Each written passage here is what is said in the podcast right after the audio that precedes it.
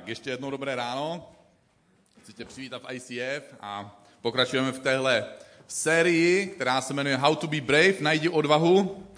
A každý z nás nachází v životě k něčemu odvahu, k nějakému novému kroku. Někdy, někdy musíme sebrat hodně odvahy a mám radost, že už tahle série má svoje ovoce nebo výsledky v životech některých lidí a že našli odvahu a udělali v posledních dvou týdnech přesně tak, ano, děkuji, udělali krásný krok, odvážný krok ve svém životě, ve svém vztahu nebo ve svém zaměstnání nebo kdekoliv ve svém životě a, a určitě mnozí z nás máme ještě příležitost a prostor nabrat k něčemu odvahu, něčemu, v čemu čelíme ve svém životě a je to pro nás nějaká nelehká situace a tenhle dnešní díl se jmenuje Udrž si to správné myšlení. A jak už jsem se zmínil minule, existují v tom dnešním světě v principu dva přístupy, nebo dva myšlenkové přístupy. Ten jeden je ten negativní, kdy lidé mají jako je to negativní myšlení, protože příliš moc sledují televizní noviny,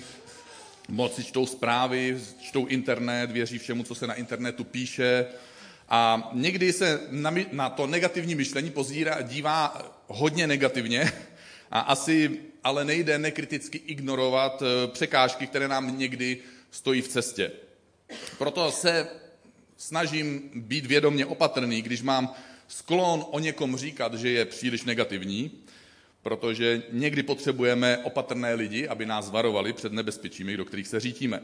To druhé je pozitivní myšlení a samozřejmě se může zdát, že to je správný způsob myšlení a určitě v mnohem i je, ale také má svoje temné kouty a ty se projevují tím, že každý z nás určitě zná ve svém okolí člověka, který sice mluví o pozitivním myšlení, pozitivně všechno vyznává, ale jeho finance, vztahy nebo život jsou v protikladu s tím, co se snaží pozitivně vyznávat. A současně má někdy pozitivní myšlení sklon přeceňovat roli člověka a přisuzovat člověku ty božské atributy.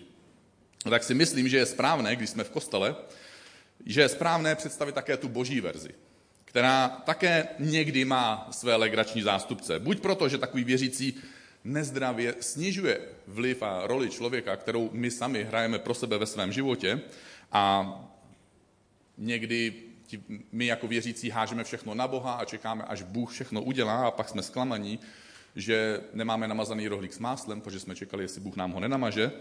A já jsem to trošku nadnesl, ale asi chápete, jak to myslím. A pak, eh, že někdy my věřící tak moc něco vyznáváme o tom, že Bůh je všemohoucí, a když se podíváte do života toho věřícího, tak zjistíte, a kde je ten tvůj všemohoucí Bůh ve tvojem životě? Já bych to rád viděl. Jestli teda Bůh je, rád bych to viděl. Mohl bys mi to někde ukázat. A poštol Pavel píše ve svém dopisu do věřícím lidem ve městě Filipis. A on jim píše eh, v tom dopise následující věty. Říká, jak vás miluji, jak po vás toužím, bratři moji. Jste mojí radostí a korunou. A píše dál, tak to tedy stůjte v pánu. Tak to tedy stůjte, neboli on říká, mám konkrétní představu o tom, jak byste měli stát, jak byste měli žít, nebo jak byste měli myslet, jak byste měli obstát. A poštol Pavel si uvědomuje jednu skutečnost.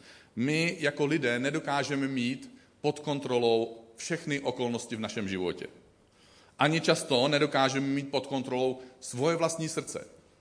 A můžeme udělat pouze jednu věc. Můžeme dát Bohu kontrolu nad svým vlastním srdcem. Pavel o pár, let, o pár vět později píše, jak tedy máme jako věřící stát. On píše, o nic nemějte starost. Haha, to je hezký. To se říká dobře svobodnému chlapovi, který si cestuje po vlastních eh, kolem středozemního moře a když má hlad, tak už je nějaký ten stán, trošku ho prodá, zase si něco koupí a může pokračovat dál. Ale on pokračuje dál, protože ví, o čem je život a píše, o nic nemějte starost, ale za všechno se modlete. A píše dál, o své potřeby proste s děčností Boha. A boží pokoj, který přesahuje všechno chápání, bude střežit vaše srdce i mysl v Kristu Ježíši. Modlitba je cesta, jak dosáhnout toho, abychom o nic neměli starost. Když mě požádáte, někdy mě o to lidé požádají, třeba u nás doma mě o to občas žádají, abych objednal pizzu, můžete vyzkoušet, třeba to bude fungovat, ale když mě požádáte, eh, abych objednal pizzu, tak eh, moje otázka na tebe je, kdyby si požádal konkrétně mě, jak velkou budeš mít starost, že ta pizza dorazí, že, že to zajistím a že ji objednám. Budeš mi důvěřovat, že to dokážu zařídit? Na čem teda záleží ta, to, že mám starost o tu pizzu? No záleží to na tom, jestli důvěřuješ tomu člověku, kterého žádáš, jestli důvěřuješ té osobě, kterou žádáš. Ty já jsem vděčný, že si tohle vzal na starost Daniel. To už se o to nemusím starat já. Máte to někdy? Máte v zaměstnání kolegu, když si vezme něco na starost, můžete to pustit z hlavy a můžete se o to přestat starat? Máte někoho takového v rodině? A já vám přečtu tenhle verš znovu v tom světle toho, co jsem teďka řekl.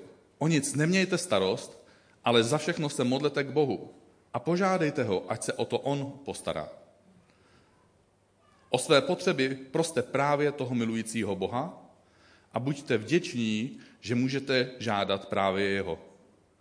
A pak boží pokoj, přesahující všechno chápání, bude střešit vaše srdce i mysl v Kristu Ježíši. To je krásná věta. A pak apoštol Pavel pokračuje. A závěrem, bratři, cokoliv je pravdivé, ušlechtilé, spravedlivé, čisté, milé, cokoliv má dobrou pověst, jestli je nějaká ctnost, nějaká chvála, o tom přemýšlejte. Čemu jste se naučili a přijali, co jste slyšeli a viděli na mě, to dělejte a Bůh pokoje bude s vámi. On píše, o tom přemýšlejte, neboli říká, donuďte svoji mysl, aby si vytvořila návyk myslet na správné věci, na krásné věci. Nejde žít život, nejde žít odvážný život a nemít zvyk získávat kontrolu nad svými myšlenkami. Kdo z vás jste někdy chtěli držet nějakou dietu? Jo, tak výborně. Někteří ano, někteří mnozí. Patřím do vaší skupiny. A znáte ty věty, chtěl bych držet dietu. Jednoho dne budu držet dietu. Kéž bych dokázal držet dietu. Kdysi jsem držel dietu. Jo, dieta, to by mi pomohlo. A tohle všechno jsou myšlenky o dietě. A jedna věc, vědět všechno o zdravé stravě, a druhá věc je žít zdravě a dodržovat zdravou stravu. Víra je vedlejší produkt správného postoje. My se někdy modlíme k Bohu. Bože, dej mi víru. A přitom je to Bůh, kdo vyzývá nás. Neboj se, jenom věř. Takže Bůh nám dává úkol, my vidíme, že je to nesnadné, a tak to vracíme zase Bohu zpátky. My, jako věřící, se zaměřujeme na Ježíše Krista. A v tom je skryté tajemství naší víry. Protože víra není produkt naší snahy, kdy si sedneme a řekneme si, tak já budu věřit. Jo, budu věřit ještě silněji. Víra není myšlenkový proces. Víra se odvíjí od důvěryhodnosti osoby, které věříme, které důvěřujeme, kterou o něco žádáme. Strach je přesvědčení, že se uskuteční ta negativní myšlenka, která mě napadla. Víra je přesvědčení, že se uskuteční ta pozitivní myšlenka, která mě napadla. A křesťanská víra je přesvědčení, že se uskuteční boží scénář, který mi Bůh nabízí. Moje otázka dneska ráno je, jakým myšlenkám dovoluješ, aby naplnili tvoje srdce. Když jsem hrál softball, to je podobná hra jako baseball, hraje se s takovýmhle míčkem. Baseball je menší, s menším míčkem, softball s větším míčkem. Zeptám se vás, kdo z vás znáte přesná pravidla baseballu? Výborně, já jsem rád, protože eh, mi to vyhovuje, já se k tomu za chvilku budu moc vrátit. A navíc jediný člověk, který opravdu zná přesně pravidla baseballu, tak tenhle víkend z ICF odjel do Londýna, tak jsem si to pojistil. A v naší zeměpisné šířce lidé moc neznají pravidla baseballu. V každém případě, když jsem ve škole začínal hrát softball, jak, tak jsme jako školní tým měli jít na zápas a spousta našich hráčů, včetně mě, jsme neznali úplně přesně všechny pravidla, všechny detaily té hry a tak jsme z toho byli trochu vyděšení a ptali jsme se toho našeho kouče, co budeme teda jako dělat. A on nám dal tu nejjednodušší radu, kterou kouč může říct svému mužstvu, když nechápe a nezná přesně pravidla hry. A ta rada je hodně jednoduchá. Soustřeďte se na míč. Sledujte míč. Já jsem měl v té době, baseball a softball se hraje s pálkou a já jsem měl hodně špatné odpaly a často jsem míč netrefil a trenér se mě vždycky ptal, vidíš ten míč? Soustřeď, soustřeď se na míč. Nemysli na tu pálku, kterou máš v ruce, nemysli na to hřiště, který je před tebou, nemysli na ti protihráče, který na tebe čekají, až vyrazíš, nemysli na to, jakým způsobem odpálit, nemysli na to, co se stane, když neodpálíš a soustřeď se na ten míč. Takže já jsem s touhle radou jsem si stoupnul na tu metu, připravil jsem se, pro mě tím mě letěl ten míč, já jsem máchnul a minul jsem. Říkal jsem, to není možný. Takže ten kouč ke mně přišel, protože máte jenom tři šance odpálit ten míč.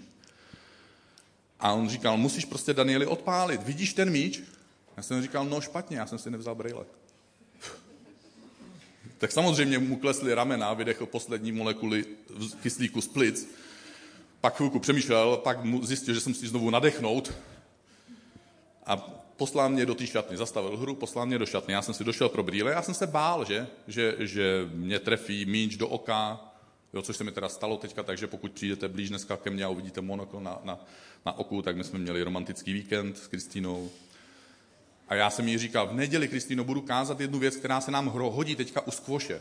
Jo, ty furt mácháš pálkou vedle, prostě přestaň se soustředit na to, jak přitom vypadáš, jak ladný a elegantní to je, jestli, jestli eh, teďka mám takový postoj těla, že zrovna vnímá, že tě miluju. A prostě se soustředit na míč. Tak ona se soustředila na míč a trefila ho. A taky trefila mě hned.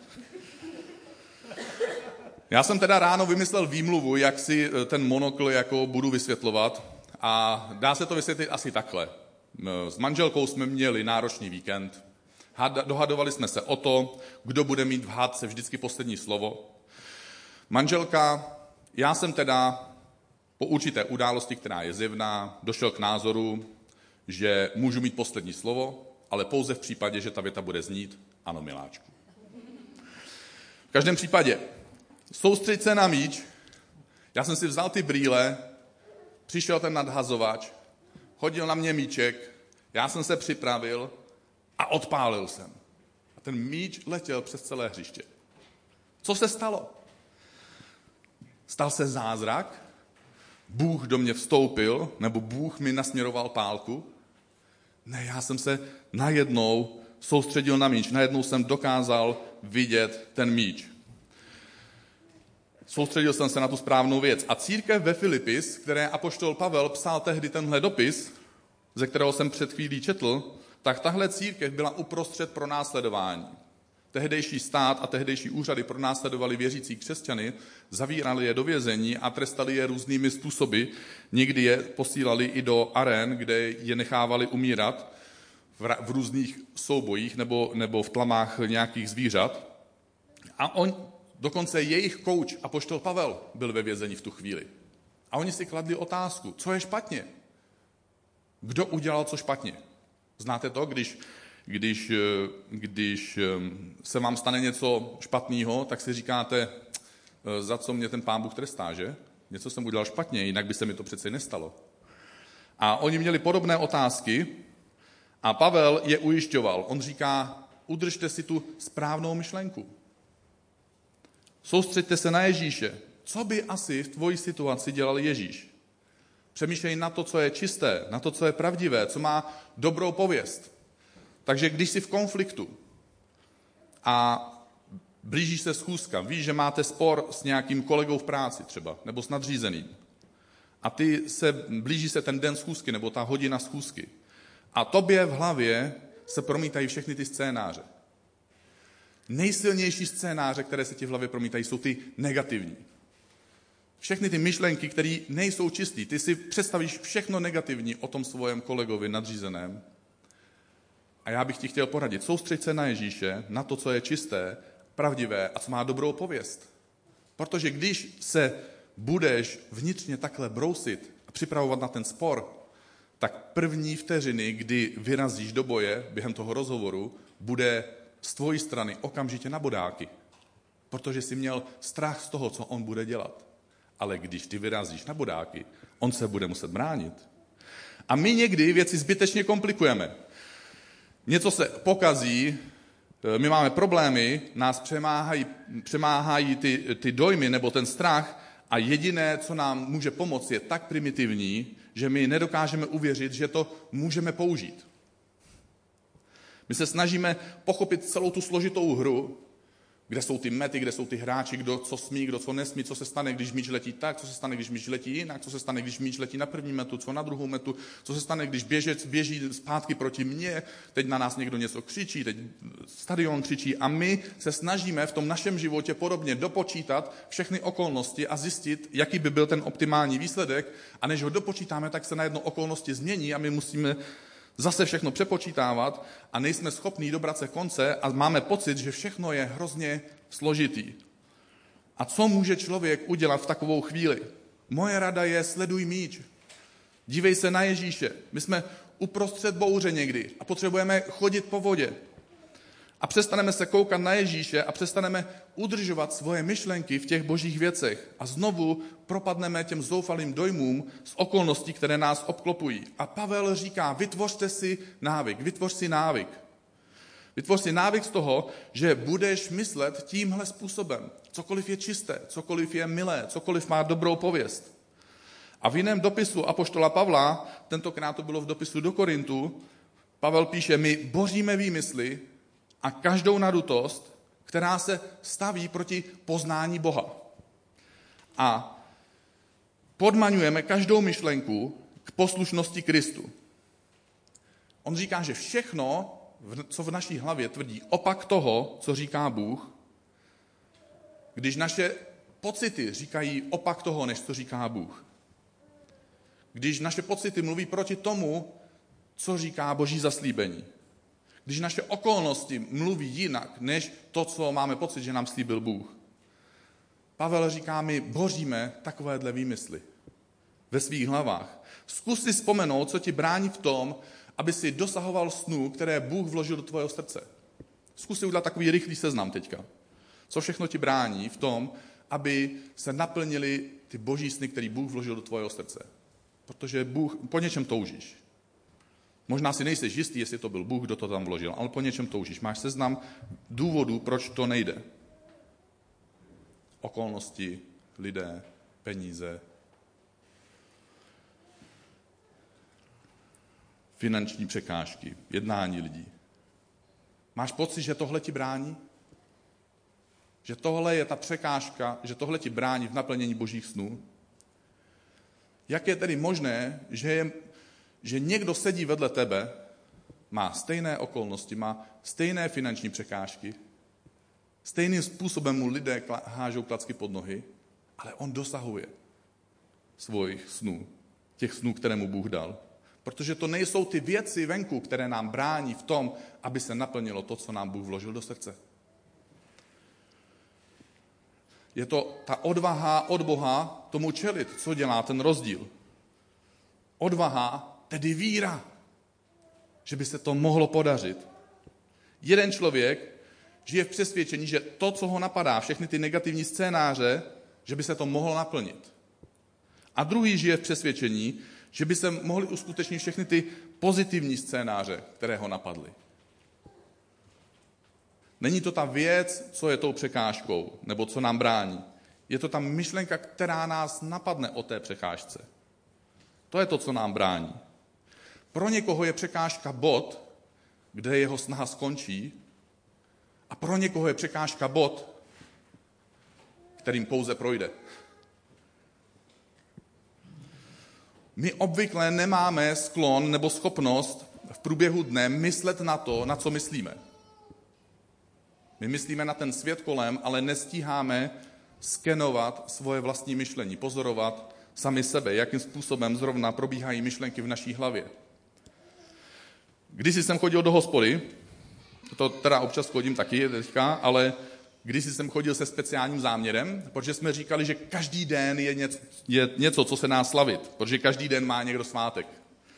Takže jsme spolu s sebou nosili kalendář se jménama lidí a připíjeli jsme vždycky každý den někomu na zdraví. Dneska bych rád, aby si řekl, vždycky je něco, za co můžu Bohu děkovat. Vždycky je něco, z čeho se můžu radovat. Vždycky je totiž něco, co je pravdivé, co je čisté a co si zaslouží pochvalu. A nejde jenom o fakta. Ježíš umíral na kříži, to je fakt. Ale byl skříšený za tři dny. Zatím to ještě není, nebyl fakt. V tu chvíli, kdy umíral. Faktem, že bude skříšený, se to stane až za tři dny. Nyní je to pouze pravda. Nebo jinak, nyní je to pravda. Pravda nejsou fakta. A my věříme pravdě. Víra je naděje v beznadějných situacích. V pátek Ježíš umírá, v sobotu je stále mrtvý a my máme naději, že přijde ten třetí den. Protože to někdo řekl. A to je pravda. Buď můžeš být smutný, že to je těžké, nebo se můžeš radovat, že Bůh je s tebou a na něčem právě teď pracuje. Buď se držíš dobré myšlenky, nebo se tě drží špatná myšlenka. Opakem úspěchu není neúspěch. Opakem úspěchu je ztráta vytrvalosti. Ve chvíli, kdy se přestaneme držet myšlenek, které nás pozdvihují, budou nás držet myšlenky, které nás stahují. Jsou myšlenky, které pochází od Boha. To, co je pravdivé, to, co je čisté, to, co je chválihodné. A jsou myšlenky, které jsou naduté, povstávají proti poznání Boha. Jsou to výmysly, někdy choré, někdy vyděšené, někdy utlačené mysli. A poštol Pavel říká, my si podmaňujeme takové myšlenky. To znamená, udělej ze svých negativních myšlenek otroky, udělej z nich vězně. Uvězni takovou myšlenku, omez její právo na svobodu pohybu a na svobodu vyjadřování. Na svobodu slova. Polož si otázku, odkud ta myšlenka pochází. Přichází od Boha nebo přichází od strachu? Je jedno, jak ta myšlenka hezky vypadá. Některé myšlenky jsou hezky zabalené. Ale přemýšlej, odkud pochází. Máš podezření, že ta myšlenka je terorista? Nepouštějí do letadla. A jestli nastoupila do letadla, nepouštějí k pilotovi. Neruš pilota. My si vždycky držíme v životě nějaké myšlenky. Některé držíme svobodné a jiné se snažíme dávat pod zámek. Buď nás naše myšlenky někam vedou, anebo jsme to my, kdo vede naše myšlenky. Já budu za chvíli končit. Takže se neboj toho, že tenhle nápor bude ještě pokračovat, ale myslím, že ti to opravdu dneska může pomoct. Minulou neděli jsme mluvili o dvou mužích, o Kálebovi a Jozuem, nebo mluvili jsme o dvanácti. Ale ti dva byli speciální, protože tihle dva lidé z těch dvanácti měli víru, že obsadí tu zaslíbenou zemi navzdory překážkám a nepřátelům, kteří tam byli. A kde se vzala jejich víra v boží scénář? Oni měli následující postoj, který je napsaný v knize Jozue, jednoho z nich. On píše v knize Jozue, přikazuji ti, začíná. To je taková hezká věta. Dneska velice populární, když začíná někdo v práci, takhle šéf, maminka, eh, manželka, kdokoliv, že? To je jedno úplně. Prostě přikazuji ti. Takže to není nabídka, že? Není to takový jako návrh, jestli jako chceš. Nebo můžeš to jako zvážit, můžeme o tom hlasovat, nebo něco takového. Ne, je to taková výzva. Mohl bys to jako zkusit. No, ne, on začíná tímhle za, eh, ošklivým slovem, přikazuji ti, a říká mu, ale co ti přikazuje? Buď silný, Buď statečný. Neboj se. Nestrachuj se, neměj strach. protože stvořitel, tvůj Bůh, je s tebou kdy, jak často. Kamkoliv půjdeš. A pak radí, co můžeme udělat, aby se něco takového stalo. Nebo on to radí o větu dřív. On říká, kniha tohoto zákona, teda Boží slovo, Bible, ať se nevzdálí od tvojich úst. Ale přemýšlej o té knize a o tom, co je v ní psáno, ve dne i v noci. Proč? Aby pečlivě dodržoval vše, co je tam napsáno. Proč? Znáte tu hru s dětma? Proč? Proč? Takže konečně si můžeš zahrát jako dospělý. Tehdy budeš mít na svých cestách úspěch. A tehdy se ti bude dařit. Tohle je trochu zákeřná rada z mojeho pohledu, protože je mnoho způsobů, jak lidé Bibli čtou, jak oni přemýšlí a jak uskutečňují to, co v ní četli. A poštol Pavel to píše v té kapitole Efeským, eh, Filipským, v dopise Filipským píše, čemu jste se naučili a co jste přijali, co jste slyšeli a viděli. Naučili, přijali, slyšeli, viděli na mě, tedy na něm, to dělejte a co se potom stane? Bůh pokoje bude s vámi. Moje otázka je, koho si mám vybrat, kdo mě bude učit a koho budu následovat, podobně jako on vyzývá, aby následovali jeho. Od koho chci já něco slyšet? Od koho já chci něco napodobovat, aby tedy nakonec ten Bůh pokoje byl se mnou. Protože sami víte, že ve světě je hodně církví, že? A to je ještě ta dobrá zpráva. Protože také je mnoho různých křesťanských učení, spousta, spousta různých podivných učení někdy i. A i když si budeme jenom, když dáme ty podivný učení stranou a budeme se dívat jenom na, na křesťanství, které se realizuje uprostřed církve, tak vidíme, že se víra a následování Ježíše Krista a ta aplikace Bible dá dělat mnoha různými způsoby. Takže jaký bych si měl vybrat? Jak si mám vybrat? Podle čeho to poznám? Já vám dám samozřejmě svůj tip, jak si já vybírám lidi, od kterých jsem schopný přijímat tu radu apoštola Pavla, cokoliv jste slyšeli, co jste na mě viděli, eh, to dělejte a Bůh pokoje bude s vámi. Já se nedívám na to, co lidé říkají, ale dívám se na to, jak vypadá jejich život. Nezáleží na tom, jak moc někdo zná pravidla baseballu.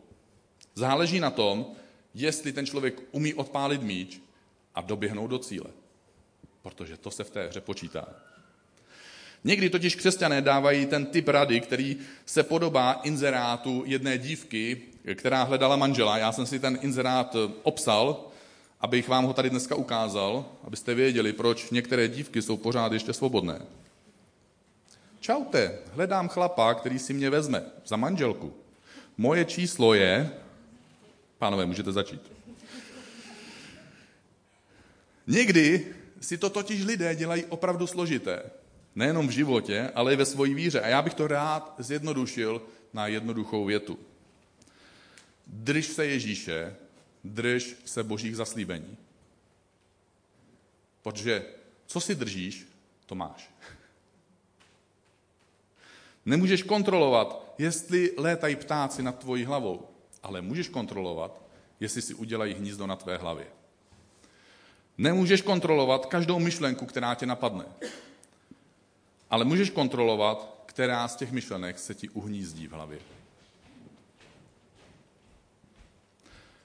Moje rada, to schrnutí na závěr, neupírej pozornost na svůj problém, upři svoji pozornost na Boha, protože On má řešení.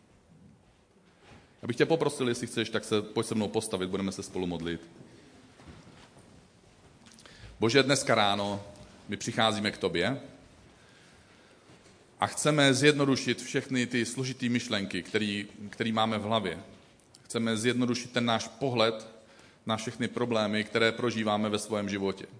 Chceme zjednodušit náš pohled na problémy, kterým čelíme. Chceme zjednodušit ten pohled na věci, které nás děsí v našem životě a z kterých máme strach. Bože, chceme přijít tobě právě teď a přijmout ty slova, který si říkal svým učedníkům, když si chodil tady po zemi. v těle Ježíše Krista a říkal si, neboj se, jenom věř. Neboj se, jenom věř. Bože, my se někdy bojíme. Bože, někdy máme pocit, že nevěříme. A my se chceme ujistit o tom, kým jsi. O tom, jaký jsi. Aby jsme mohli získat tu jistotu, že jsi Bůh, který je nás miluje, že jsi Bůh, který je všemohoucí, že jsi Bůh, který může, že jsi Bůh, který chce. A že když hledáme tebe, ty jsi s námi, kamkoliv jdeme. Bože, my chceme svoje oči upřít na Ježíše. Bože, my chceme svoji prozbu, svoji starost, svůj strach dát tobě.